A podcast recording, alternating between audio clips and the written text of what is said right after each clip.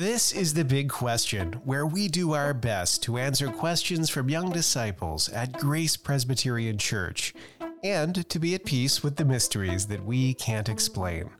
I'm Pastor Mark, your host, and in this episode we have questions from Noah, Joanna, Emmeline, Susanna, and Amara. First we'll tackle a few serious questions, then we'll look at this episode's big question, and we'll wrap things up at the end with a few fun questions. Let's start with our serious questions. In this episode, we have questions from Noah and Joanna. First, Noah asks, when did being baptized begin?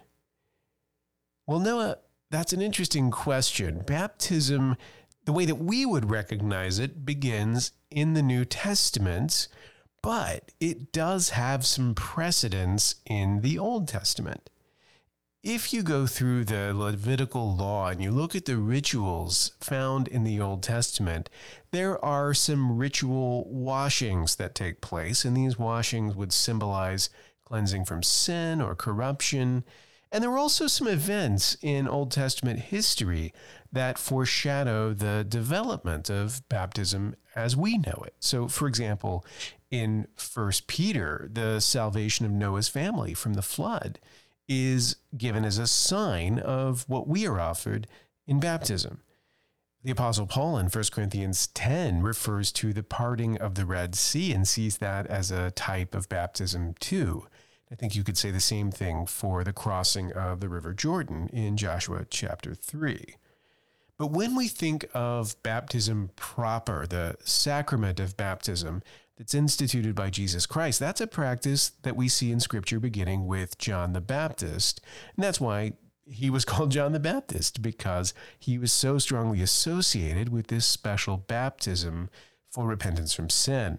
Then Jesus, in receiving that baptism, institutes the idea of baptism as a sacrament for us and for the church. So that's really the origin of baptism, although it is prefigured and foreshadowed by earlier signs that God instituted in the Old Testament. And now Joanna asks, why did you become Presbyterian? Well, Joanna, there was a theologian once who described God as the all-conditioner. And what he meant by that was that God is in control of all the conditions of our lives, the circumstances, the environment that shapes us and that leads us into certain paths, so that we can never really understand why things happen in our lives without reference to God. And when it comes to why I became a Presbyterian, I believe that I became a Presbyterian through God's work in my life. Now, in human terms, it happened something like this. I had always had a strong confidence in the Bible as God's Word. And in my church growing up, which definitely wasn't Presbyterian, that was a feeling that was constantly reinforced. People taught me, and this was good, that you should always believe everything that the Bible teaches. But as I grew older, I came to see that there were certain things that the Bible taught that we didn't believe and that we didn't even talk about. When you got to passages like Ephesians 1 or Romans 9, instead of accepting what God says there, we seem to put a lot of effort into explaining why God didn't really mean what he said there. When I finally discovered the Presbyterian tradition and all the other good churches that came out of the Reformation, suddenly here was a place where we didn't skip over the parts of the Bible that we didn't like or couldn't understand, the things that were difficult and hard. Not that Presbyterians have all the answers, far from it. But we try to accept everything that God says, and we try to leave mysterious the things that God hasn't fully explained. I think it's fair to say that no tradition or denomination is perfect. We're all human, and we all have plenty to learn from each other. But the thing that I've always appreciated about churches like Grace is that even when God doesn't fit our assumptions, we are determined to believe what he says.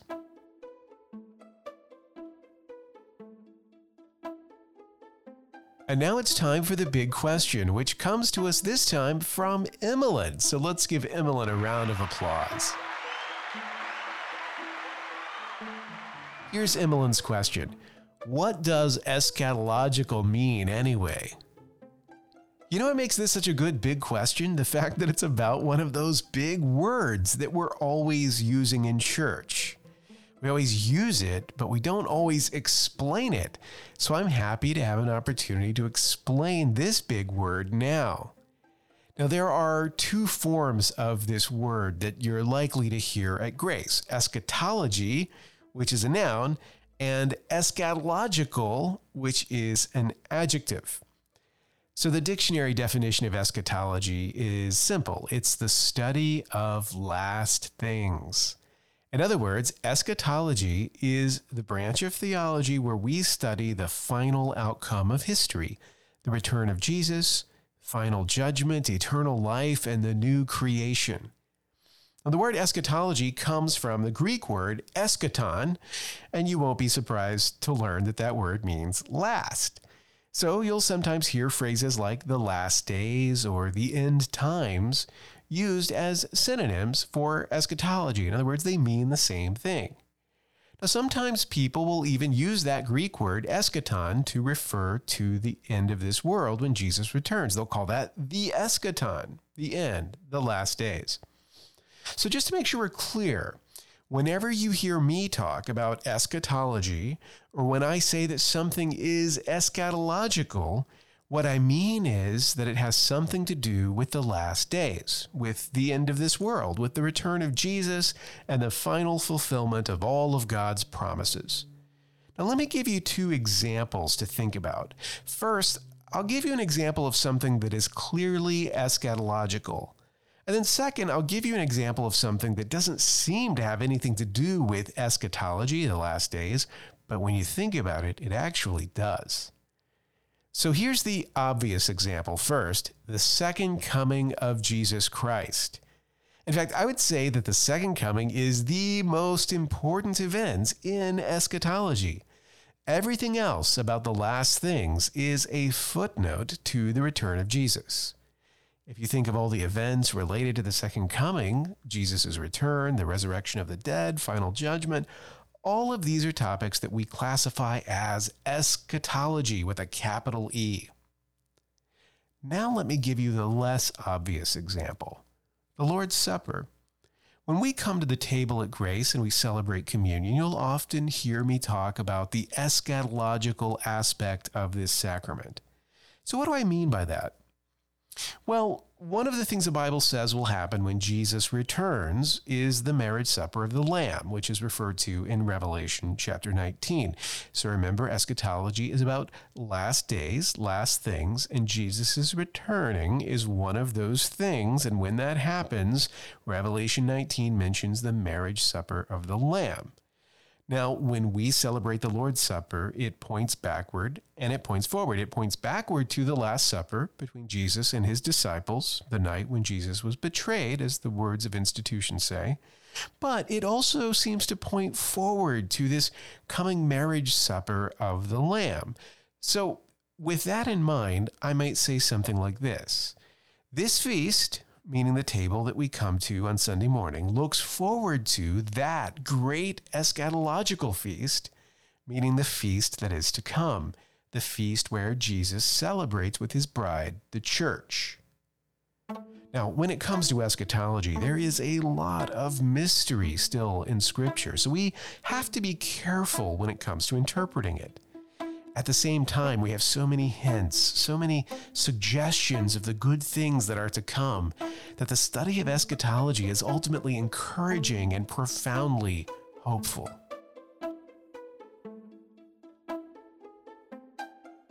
Before we close, let's look at a few fun questions. We have questions this time from Susanna and Amara. Susanna asks, if you went away for a trip and when you came back, our church had a rock band for singing, would you freak out? Susanna, probably not. If there's one thing that should be clear about me by now, it's that I have a very small capacity for freaking out. My version of freaking out is a normal person's minor perturbation. Plus, it would really depend on which rock band you're talking about, because some are better than others, and I'd rather have a good one than a bad one.